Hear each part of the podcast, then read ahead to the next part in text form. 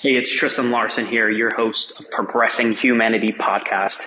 And in this episode, we are going to talk about mental models and how they will absolutely change your life when you bring on board some mental models. Now, what are mental models? Well, they are principles for thinking about different decisions and assessing certain scenarios to make so you're able to produce the best outcome. Now, in practice, what this actually looks like is, let's start with an example. One mental model is that you should not think about or you should think, or either you should think about and. Now, what do I mean by that? I mean, it's not about being conservative or liberal. It's about being somewhere on the spectrum and coming up with your own independent assessment of reality to where you fall somewhere on the spectrum based off of your beliefs, but you don't marry yourself to a specific identity. That's another thing. Identities are traps. As soon as you decide, okay, I am a uh, account manager. That is who I am. That is my identity. I have that in my Tinder bio. I have that in my Instagram bio. That is who I am. You commit to that identity. And then what happens is, is your mind becomes a lot less flexible because now you think you need to believe things in line with that identity. And same thing with politics. As soon as you decide that you are Republican or Democrat, now you decide that you need to believe the other things that the party believes, even if that is not genuinely what you come to the conclusion of when you think about things with your own mind. When you sit down and you think about abortion and these other problems, what, what comes to your mind? What do you think is rational? Forget what the party believes. What do you believe is logical? Think about things from multiple scenarios. Put yourself in the shoes of a Democrat. Put yourself in the shoes of a Republican and try to argue those viewpoints. And if you try to, to try to play devil's advocate, which is another mental model, you take on the side of the opposition you, if you're a Democrat, you argue to yourself the Republican viewpoint.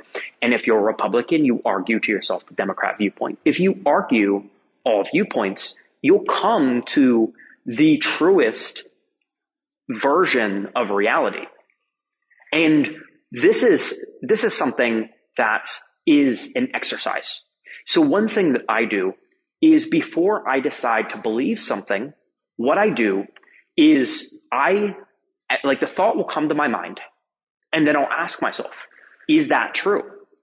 And then I'll go down the rabbit hole in my mind of this thing. So sometimes you hear these sayings, right? These old sayings that sound really good, that have this nice ring to them. You know what I'm talking about? You know, like, uh, the grass looks greener on the other side, or, you know, all these different, like little nice catchy sayings that people say. Um, you know, like sticks and stones uh, may break my bones, uh, but words will never hurt me. Like these types of sayings, and you might hear them, and you immediately decide to believe they're true because they sound good. But if you actually sit down for a second and you assess the problem and you say, okay, sticks and stones may break my bones, but words will never hurt me. Okay, is that actually true? Well, have I ever been hurt by a word? Well, I've been hurt mentally or emotionally Okay, well, um, have I recovered from that? Yes, I have. Why did it hurt me? Did it hurt me because it was true?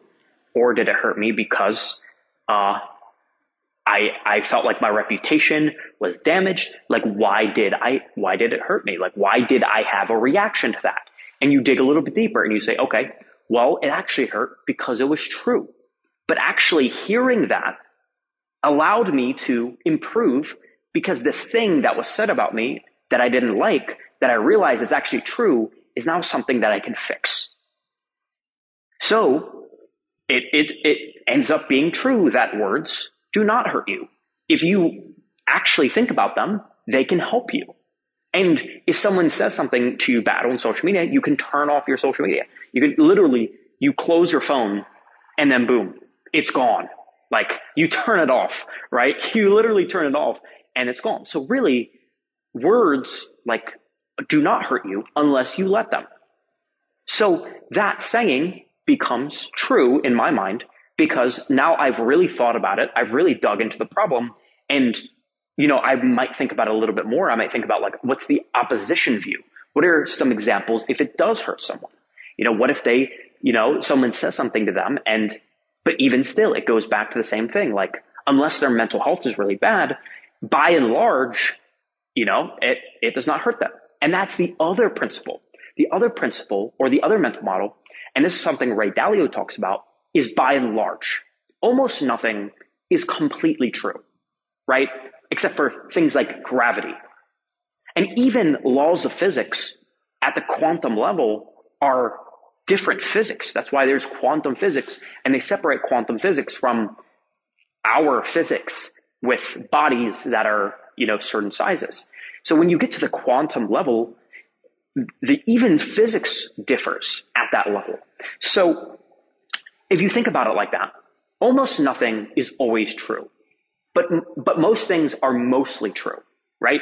So if you say, for example, that something is true and someone tries to argue the exception, but what if this happened? But what about this exception? If someone starts to argue the exceptions, they're probably wrong because they're thinking about the exceptions, not the rule that's usually true. Because rules are usually true a, a percentage of the time, not all of the time. There's almost nothing that's true all of the time. Like you could say the sky is blue, but what about when there's a sunset? What about a sky that is somewhat blue and somewhat orange and somewhat green and like all these other colors on like a really pretty sunset day or a rainbow? Like you could say the sky is a certain color, but people will point out the exceptions to that. But by and large, the sky is usually blue.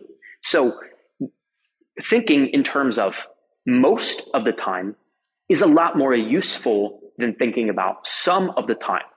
But what a lot of people do is they argue the exceptions instead of thinking in terms of the rule. And at the end of the day, the reason why you argue about the rule is it helps you throughout your life in being correct more times than being incorrect.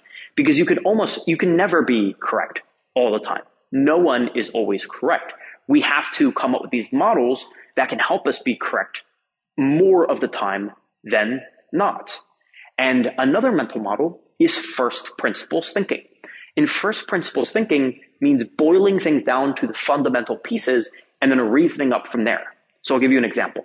I was on a meeting today with my team and I'm asking my team, if you want to improve the effectiveness of something, what do you do? And I just asked that question because I want to teach them something. I want to teach them a lesson and I'm getting their answers. Well, you know what answers they're giving me? They're saying, well, we can look at what a competitor does and see what's working for them. And then we can model that. I'm like, okay, that's a great answer. What else can we do? Well, we can ask another team member on our team what we should do to improve what we're doing. We can ask other people on the team. And okay, that's great too. We can look at the message and say, okay, the message we're sending to these prospects, how can we improve that? So you can look at what you're already doing and figure out how to improve. Okay, great. These are all good answers. But the answer I was looking for is first principles. So the example my team and I were talking about is I was talking to my partnership team, which their job is to set up partnerships using Twitter. And they're sending DMs, hundreds of DMs a day over Twitter to set up these partnerships. And the thing is when you're, if you boil things down, right? So what is a message? Well, a message is a form of written communication. Okay. And what is written communication? Written communication is a way of persuading people to do something. Okay. Well, now what are the principles of persuasion? Well, there's social proof. Humans tend to do what other humans do and find that acceptable. Okay. There's authority. Humans tend to weigh the opinions of authority more than they weigh the opinions of, you know, someone who is not in authority.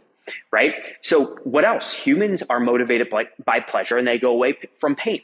These are fundamental principles of psychology that can be used in our copy when we're sending messages to prospects. So the way that we want to figure out whether or not our messages are effective is by using first principles and first principles of sending messages that persuade people is the principles of psychology because psychology is the first principle of persuasion because all persuasion is is psychology in practice in the the practice of persuading people to do things.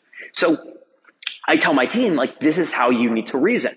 And when it comes to anything, you can learn the principles of major areas by reading, by reading blogs, by reading books, by learning from people who are already great at the thing you're trying to do.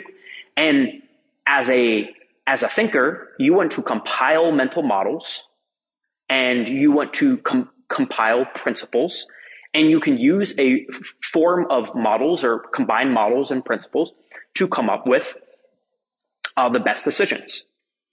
And now I want, to, I want to leave you with this. I'm going to leave you some reading material. If you haven't already, read Ray Dalio's Principles. And also, there's multiple books on mental models, and there's also books on cognitive biases. Literally Google mental model book and cognitive bias book. And there's multiple books that you can buy that compile lists of mental models. I don't really care the credentials of the author because the author is literally just taking mental models that he has found from reading and from, you know, uh, this is not a new new concept. Mental models are not new. You can find existing versions of them. You can find existing versions of cognitive biases that people have talked about, and you can put them together, and you can uh, put them in a book, and that's what they did. So, mental model book Google that and Google cognitive bias book and buy the book Principles by Ray Dalio and start developing these principles, develop these mental models, learn about cognitive biases, which will help you in a lot of different areas. And I hope you enjoyed this podcast. So I will see you in the next one. Follow me on Instagram at suited, S U I T E D. And if you're in the crypto space and you want to be safe, download my scam blocker called blockem.io. It's a free extension that protects you from crypto and NFT scams. It's my main focus right now. I suggest you download that. If you are in the Ethereum Web3 crypto space, download it and it'll protect you from all types of crypto scams. So anyway, thanks for listening and I'll see you in the next one.